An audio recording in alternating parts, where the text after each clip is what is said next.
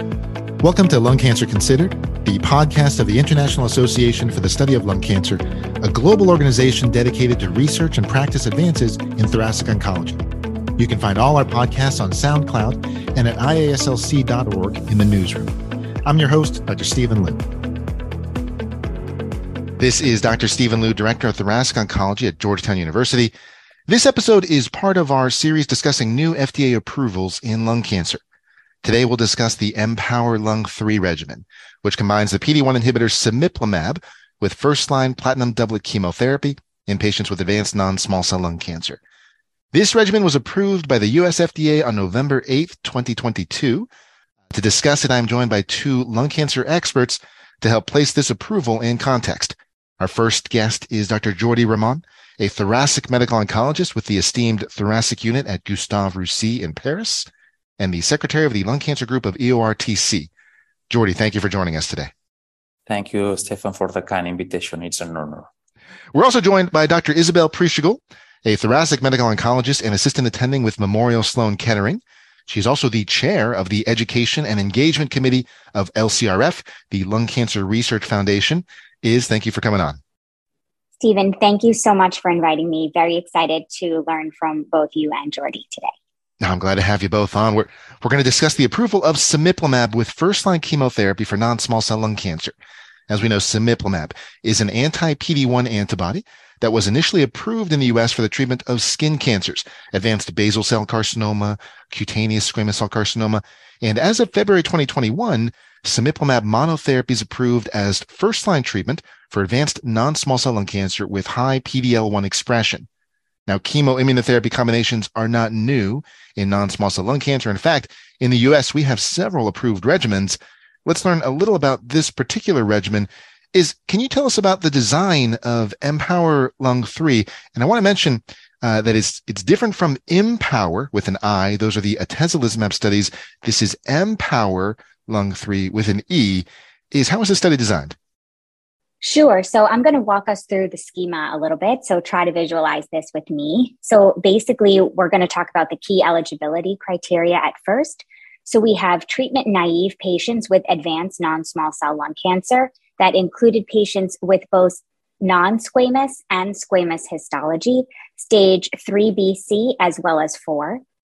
These patients had to have radi- radiologically measurable disease per RECIST version 1.1 any PDL1 expression was included.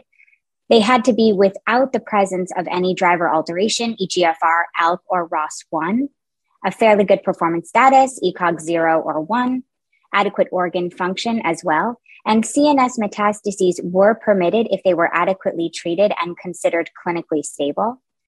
These characteristics in uh, patients were then stratified by PDL1 expression, less than 1%, 1 to 49% or greater than 50%, as well as stratified by histology non squamous versus squame. And then all of these patients were randomized into one of two arms in a two to one fashion, and a total of 466 patients were included. Arm one, or Arm A, included cemiplimab, which was given at 355 milligrams every three weeks. And then investigators' choice of platinum doublet based on your histology. So that was either platinum pemetrexed if you were non squamous or platinum paclitaxel if you were squamous.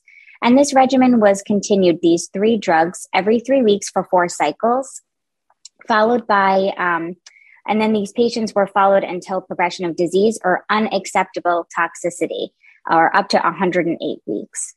Arm B included chemotherapy, platinum doublet, which included platinum pemetrexed for the non-squam and platinum Taxol for the squamous population, plus placebo every three weeks for four cycles. And then these patients were followed until progression of disease, unacceptable toxicity, or up to 108 weeks.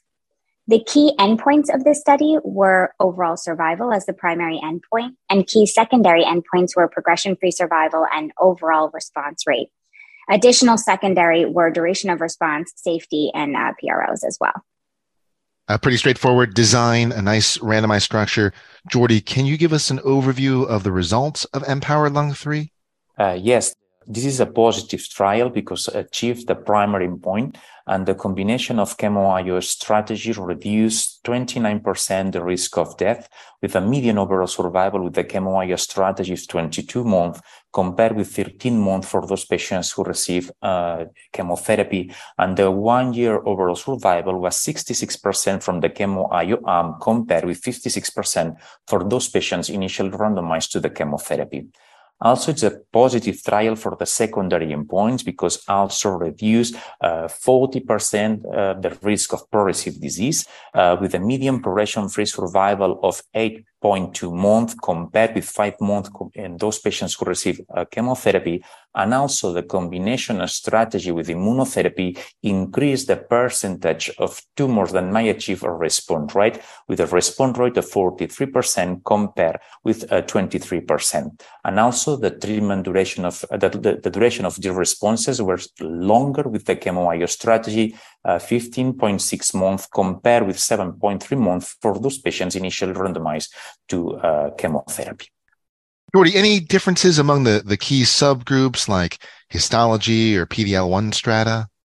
Yes, uh, that, that, it's important to say that the study was not completely powered to examine the efficacy within predefined subgroups, but it's true that it seems that this combination strategy with cemiplimab plus chemotherapy had a higher activity in patients with a squamous histology in overall survival with a hazard ratio of 0.56 compared with a hazard ratio of 0.79 for those patients with a non-squamous histology but also, it's important to mention that it seems that women in this trial do not obtain benefit of this strategy, of the chemo-IO strategy, despite that it's a very limited number with a very a small subgroup of patients. And also, uh, those patients with a PD-L1 negative tumors do not obtain benefit of this chemo-IO strategy. And again, similar to other trials, but testing just immunotherapy, it seems that patients who never smoked do not obtain benefit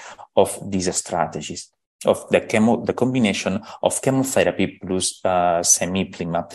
For instance, we could say that it's a positive trial, but it's true that these three subgroups, women, PD-1 negative tumors, and never smokers, that seems that do not obtain the maximum benefit of this strategy. Yeah, I saw those subgroups were were interesting. It was also interesting how how small they were. The never smokers, the female group uh, was a real small proportion. And that's a little different from some of the other studies, but I think it's partly because this trial combined both the squamous and non squamous histologies, right? Yes, I, I think that is one of the unique trial that combine both histologies. And also, uh, it's important to say that this trial uh, was performed in the Western Europe, that also some clinical patients' clinical characteristics might also influence in, in the results. It's true that uh, the number of current and former smokers in this trial, it's similar to other trials, but it's, I think that as you mentioned, that the proportion of a squamous histology might reduce the potential benefit of this strategy in a specific subgroup of patients. Hmm. Some interesting trends there. Uh, let's talk about safety. Is how's this regimen tolerated? So I would say overall, the safety profile was not anything that I did not expect. Unfortunately, there were higher grade four toxicity in the chemo IO arm compared to the chemotherapy placebo arm.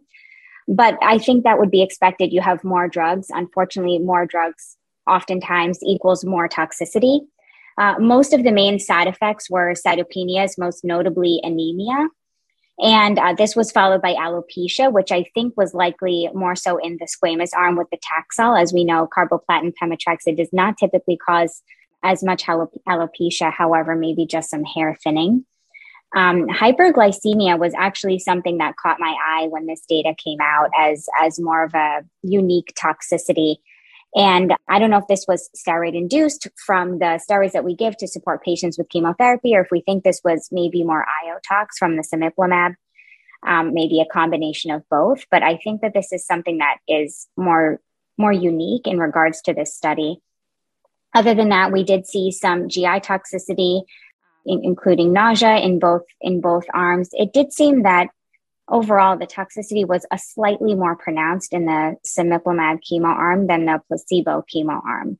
But nothing else on here really caught my eye. And I don't think there was anything on here that was too terribly unexpected.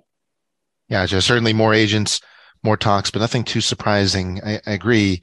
Is do you think this would be a regimen for patients whose tumors have a driver mutation? So I think, Stephen, you're asking the million dollar question here. Um, we are always trying to find a home for our patients with uh, who harbor driver alterations. And based on the data that Jordi so beautifully presented, I, I, don't think that this would be a first choice for me. I think, as we know, our patients that harbor driver alterations do not really enjoy a benefit from immunotherapy. Um, and that would be EGFR ALK and, and ROS1 that were excluded from this study. I think oftentimes driver alterations, the, the KRAS population can be lumped into that, but I don't think that that is necessarily appropriate in this setting. We know patients with KRAS alterations, it, it is a completely different beast and, and should not be included. So I would say those that harbor an EGFR ALK or ROS1 that were appropriately excluded from this study, I can't say that I would offer this regimen to those patients. Uh, I completely agree. Is I know one of your passions really is biomarker testing, and I don't think we could say it enough that you know we have lots of regimens now. Another chemoimmunotherapy regimen, but um, this doesn't allow us to skip that biomarker testing piece, right? That is exactly true. I think biomarker testing, especially in the advanced setting, is essential, and um, making sure that you're not offering your patient, you know, the wrong treatment that would preclude them to more side effects that were unnecessary and then maybe even a worse overall outcome. Right. So this, you know, um, while this is a regimen across PD-L1 strata, uh, this is not appropriate for those with a, a, driver alteration that we can act on. And so we really need that testing up front. And I think that's really an important message. I know that uh, that's very important for, for the work that you're doing is um, this regimen was approved by the US FDA November 8th, 2022. Uh, I don't think this is available in the EU yet. Is that correct, Jordi? For instance, it has not been approved by the EMA, and uh, this regimen it's not uh, it's only cemiplimab alone in high PD-L1 expressors, but not in combination with chemotherapy. It doesn't has the EMA approval yet. And you know, how long does it usually take? Uh, what's the time difference usually between FDA approval and uh, EMA approval? Uh, usually, uh, the EMA has more time for approval most of the drugs. I think that FDA is faster, uh, but uh, not always faster is always better. Uh, sometimes, yeah, sorry, but I think that it's important also to be aware about the specific subgroups. It's true that in some cases, also there are some discrepancies in the approval by the FDA or the EMA in metastatic disease. For example, we know that the FDA approved the combination of cemiplimab plus ipilimumab in PD-L1 positive tumors, but in contrast, it has not been approved by the EMA. And also, for example, in the adjuvant setting, atezolizumab by the FDA has been approved in PD-L1 positive tumors, but in contrast, the EMA, based on the subgroup analysis, just approved this treatment in a high PD-L1 expressor. So I think that uh, sometimes is longer and sometimes may exist some kind of discrepancies. And it might, makes that perhaps not all the treatments that are available in uh, United States obviously are always available uh, in uh, Europe. And there might be some differences in the first treatment approach for the same patient. Either is it treated in the United States or in the in Europe. Yeah, there seems to be a little more acceptance of subgroup analysis, I think, by EMA and you know, atezolizumab is an important example. Durvalumab also yes, um, an important example in the um, post chemo radiation space. So important to pay attention to details and acknowledge there are regional differences in access. Uh, and EMA approval doesn't necessarily mean reimbursement. Is that right? Yes, when you have the reimbursement by the EMA, then each country should evaluate if it's acceptable or not, uh, if it's affordable, uh, if it can be paid. So despite that the EMA could approve some specific uh, drug, uh, then each country individually should make the evaluation of the drug and uh, approved by each country. And there is a real discrepancies between different countries uh, since the time that the drug is approved by the EMA and it's approved for each country specifically. For example, in a, before I was working in Spain and we have a more or less a delay of 500 days since that EMA approved a drug, and this drug could be available, for example, in Spain. Jordi, any other details about the study that you think are important to note? I, I, think that it's important to mention that the trial was stopped early uh, per recommendation by the Independent Data Monitoring COVID, uh, Committee based on the benefit in the overall survival. And it's true that it's a positive trial, but I think that when we evaluate the benefit in overall survival, also we should be aware whether the control arm receive all the potential treatment strategies that are available. And it's important to know the percentage of patients in the control arm that really receive an immunotherapy at the time of progression. And for instance, if I, if I am not wrong, this is not reported in this trial in comparison with other trials that have assessed the role of chemo versus chemotherapy in the first line setting, where at least half of these patients in the control arm at the time of progressive disease uh, had received an immunotherapy. And I think that this data is really important to uh, endorse the robustness of the results in the overall survival for this Empower Lung 03 trial. Yeah, that's that's an important point. We want to pay attention to crossover. And you know, we also want to just watch long-term outcomes. We've been blessed to have know, long-term data for a lot of the existing studies. It's important to make sure that that benefit persists over time. For the time being, this regimen is approved in the U.S. It was a positive trial and met its survival endpoint. The addition of cemiplimab improving overall survival is where will this regimen be used? You know, is this any different from the available options we already have? So I think we we are fortunate enough to have many fish in the sea as of right now. We have five IO drugs approved in this space. I think I don't really know exactly who's going to be the right patient population for this as of yet. I think, you know, each each approval in this space is trying to find some unique characteristic about it. Like I know in the Poseidon work, we've we've found that, you know, maybe there's a signal in patients with PD-L1 low, maybe there's a signal in the KRAS STK11 KEAP1 co-mutation patients. Um, so I think I don't yet know what the exact signal is for for Empower three at this time. I think it's yet another option, but um, I'm not sure I would jump to this just yet because I'm not sure I'm not sure who exactly will benefit and, and how I would choose this over you know key, keynote 189. I, I kind of agree with you is I think that there's a little bit of inertia in the regimens we choose um, now, one would think that with more regimens out there, we would hopefully see a competitive marketplace, a decrease in price. That hasn't really panned out yet. We haven't really seen major differences in price point yet, at least not significant, in my opinion. Um, but let me put it this way: is if, uh, for example, if insurance had said, "Well, you, you ordered this other regimen, this chemo IO, but you know our formulary, we we would prefer that you use the Empower Lung Three regimen," would you be comfortable using this regimen?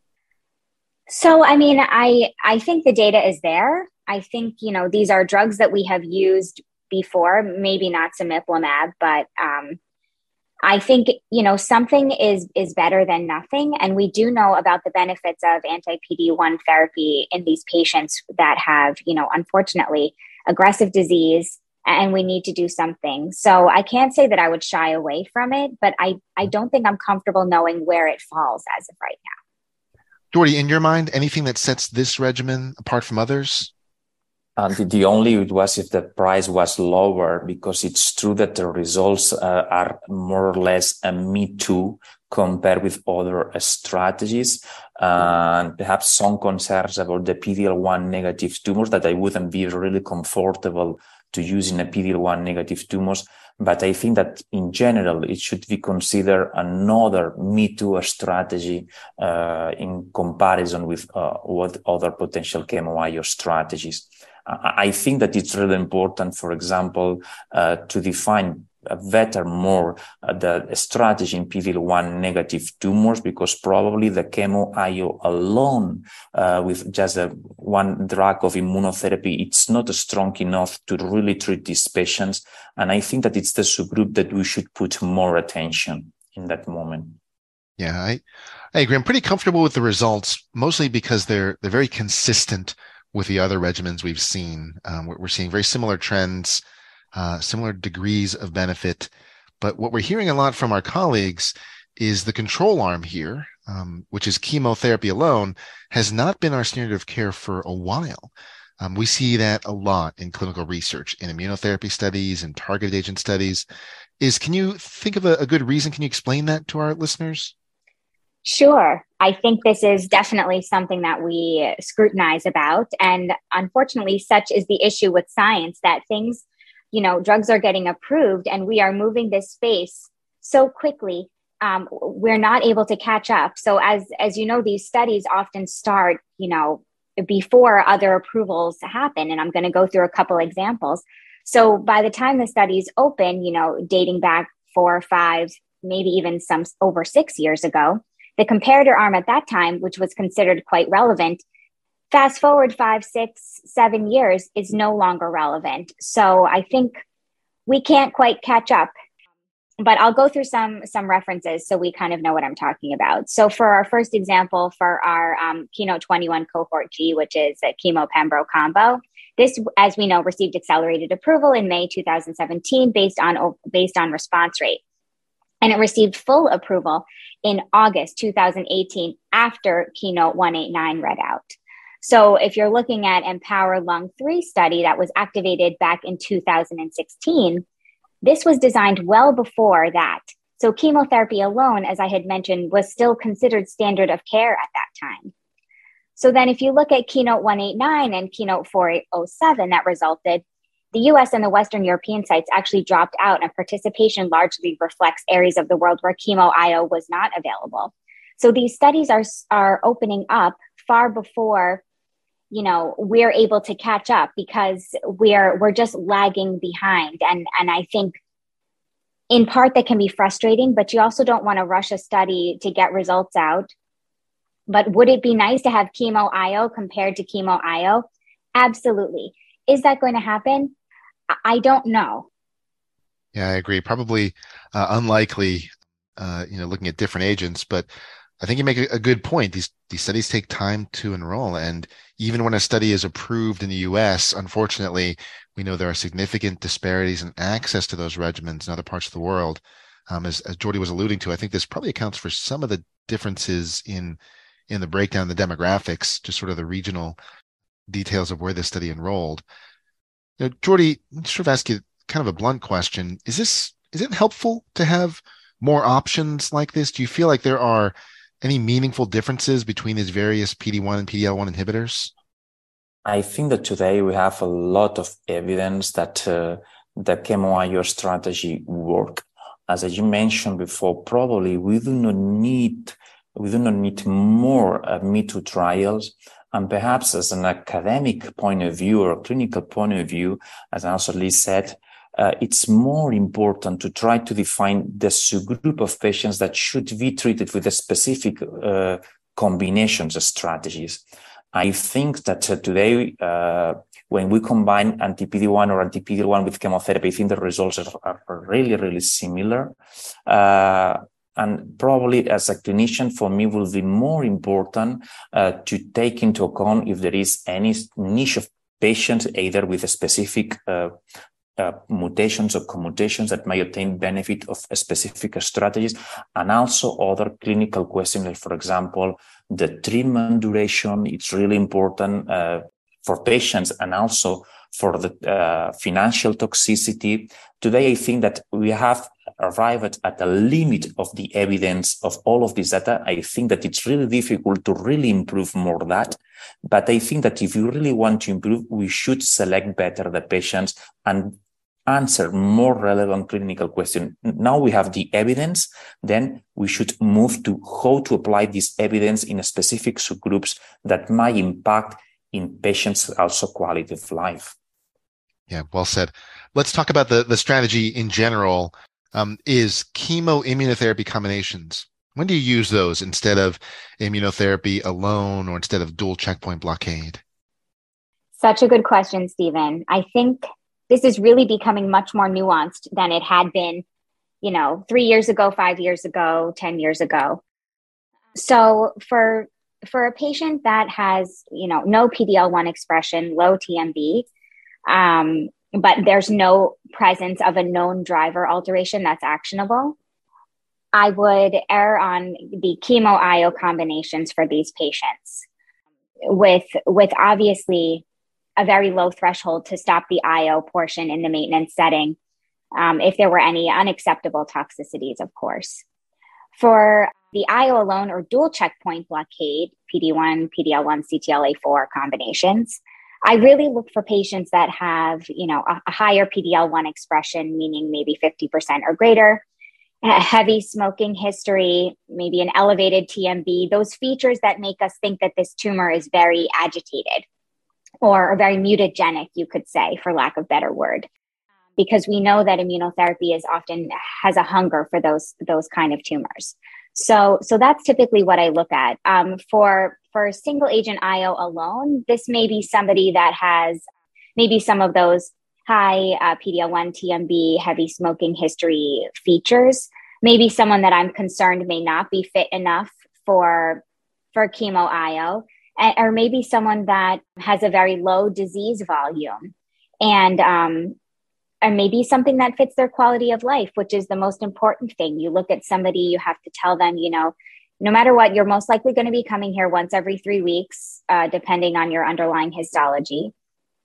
And and is that something that's going to fit your lifestyle? Right? i'm I always tell my patients in the advanced stage setting, this is we're going for a marathon. We're not going for a sprint.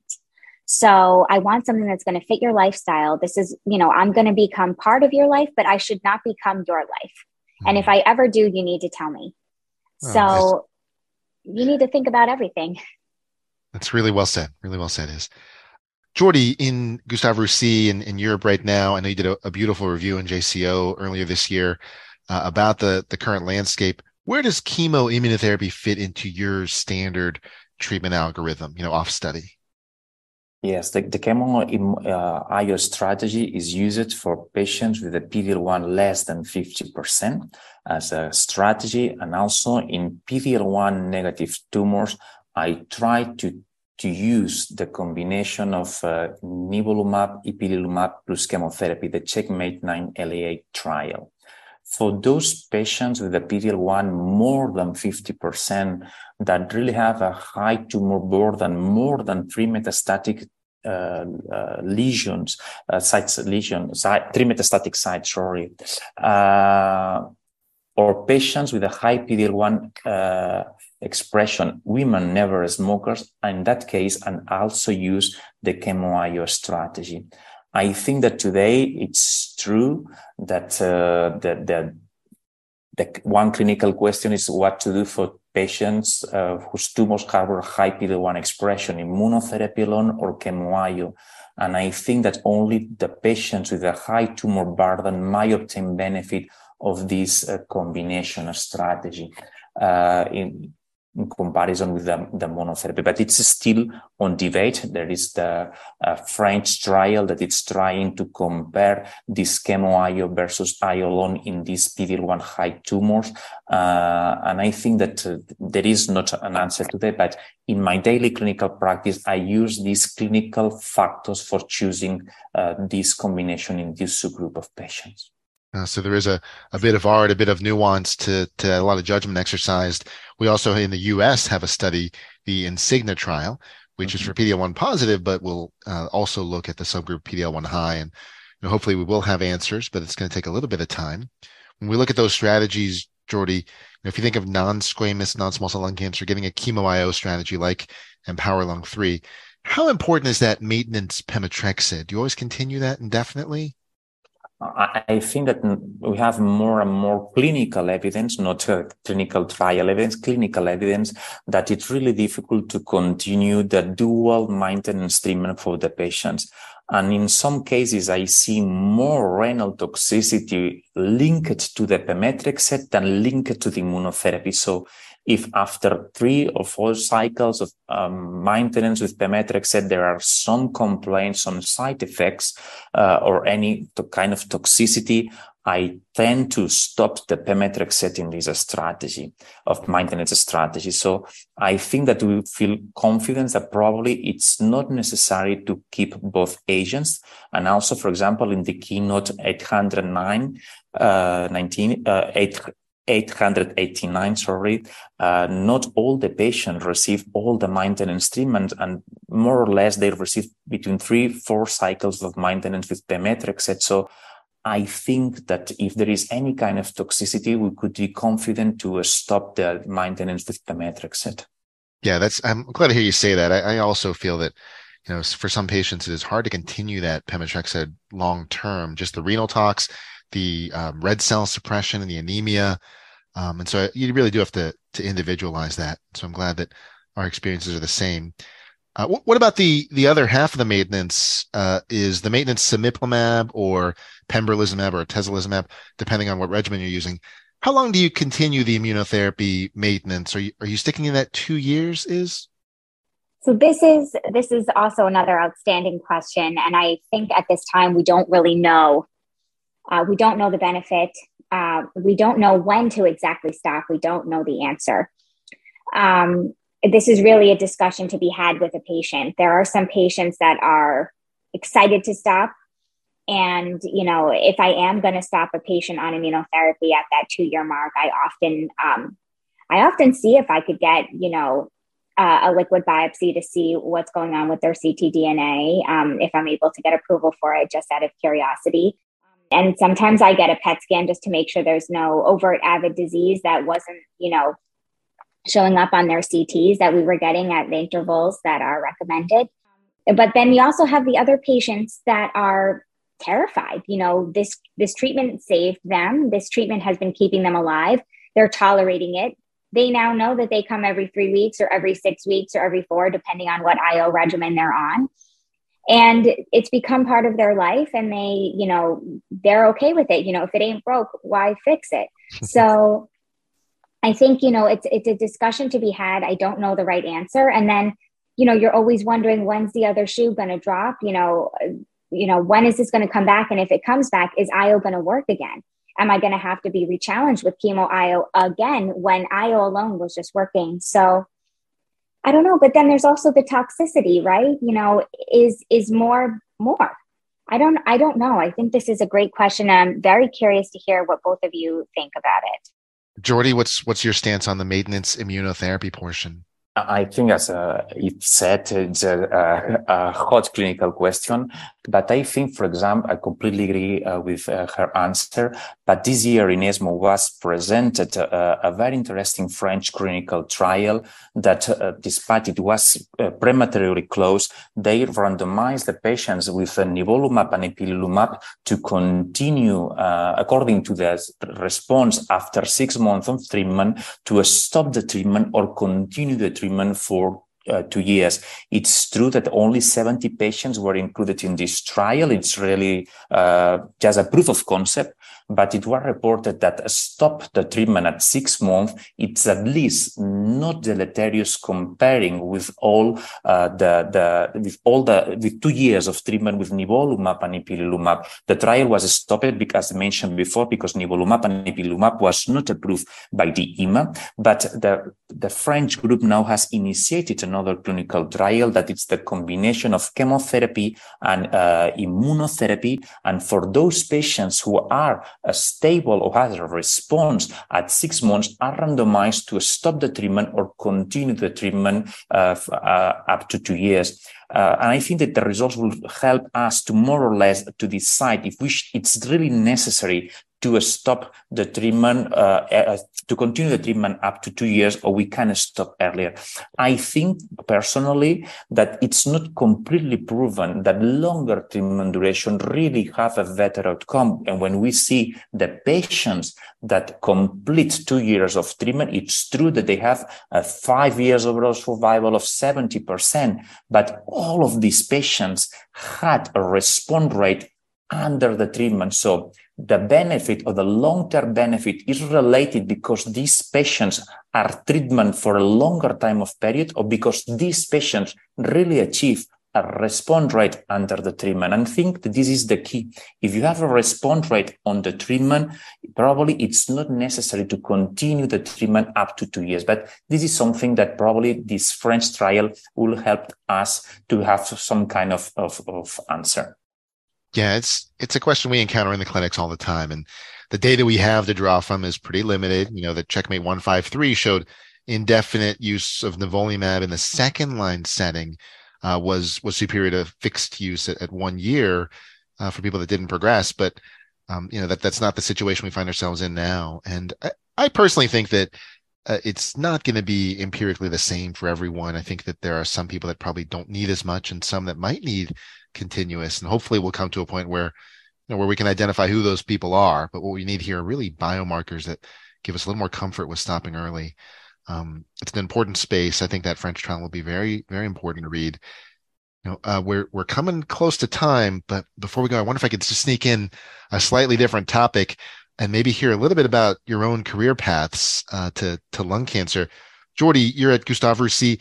Can you tell us just a little bit about your background? Oh yes, of course. Um, yes, I, I, made my career and my uh, medical oncology interna in Barcelona. Then I start to work in a small uh, hospital near to Barcelona because I really want to improve my knowledge in all the uh, cancer. And I start with breast cancer, then uh, colorectal cancer, and finally I arrived to the thoracic malignancies that I am really happy. Uh, then I moved to Roussy for two years. I really wanted to improve my knowledge in genomic profile, in all the clinical trials. And it was an amazing uh, first approach here in Gustave Roussy. Then I move again to Barcelona and now I have started since 15 days ago, again, my position here in Gustave Roussy. I think that for perhaps a younger uh, colleagues uh, that I think it's really important to define your career. Probably your career it's not uh, the first job. Uh, you must define what do you want, how kind of uh, onco- medical oncologist you want to be? Perhaps it's really important that you want to be focalized in the clinic, but sometimes you want to also be enrolled in clinical trials all the options are correct, but it's really important that you be confident with yourself. And this is my advice.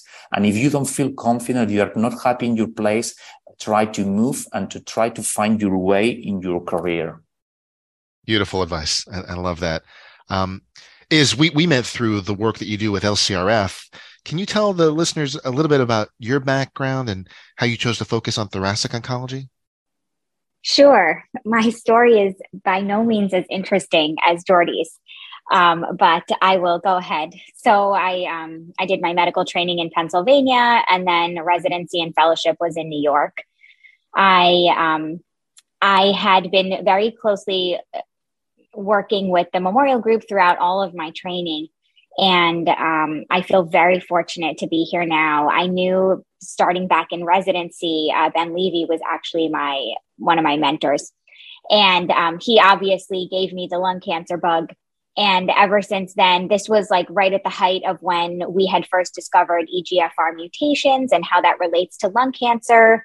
And erlotinib had just come out on the market, and it was so exciting. And I was just fascinated about personalizing medicine and how you know it was not one size fits all like some of the other diseases had been at that time outside of breast cancer so i took a liking to it I, I really got involved and invested in personalized medicine tailoring to your tumor targeted therapy predictive biomarkers and really understanding how you can cultivate a, a you know a personalized plan for somebody in lung cancer and as we have more discoveries this is becoming more and more evident. And, and this aspect really drives my interest in this space. In regards to my involvement with LCRF, I have a strong passion for ethics and for patient education and making sure that our patients feel like they're really part of the team and an integral part nonetheless. So I feel like my work there allows me to really connect with the patient population broadly and learn from them. It is the most, it has really been the most humbling experience. And I hope to continue this, my work with them for a very long time. Well, I, I'm certainly glad that both of you found your, your way to the lung cancer world and the, our community, and we're, we're better for it. I'd, I'd love to keep talking with both of you, but we are out of time. And so I want to thank our guests, both rising stars in thoracic oncology, for joining us today, for all their insights and for all the work they've done. Uh, Dr. Isabel Preeshagul, thank you for taking the time to be with us.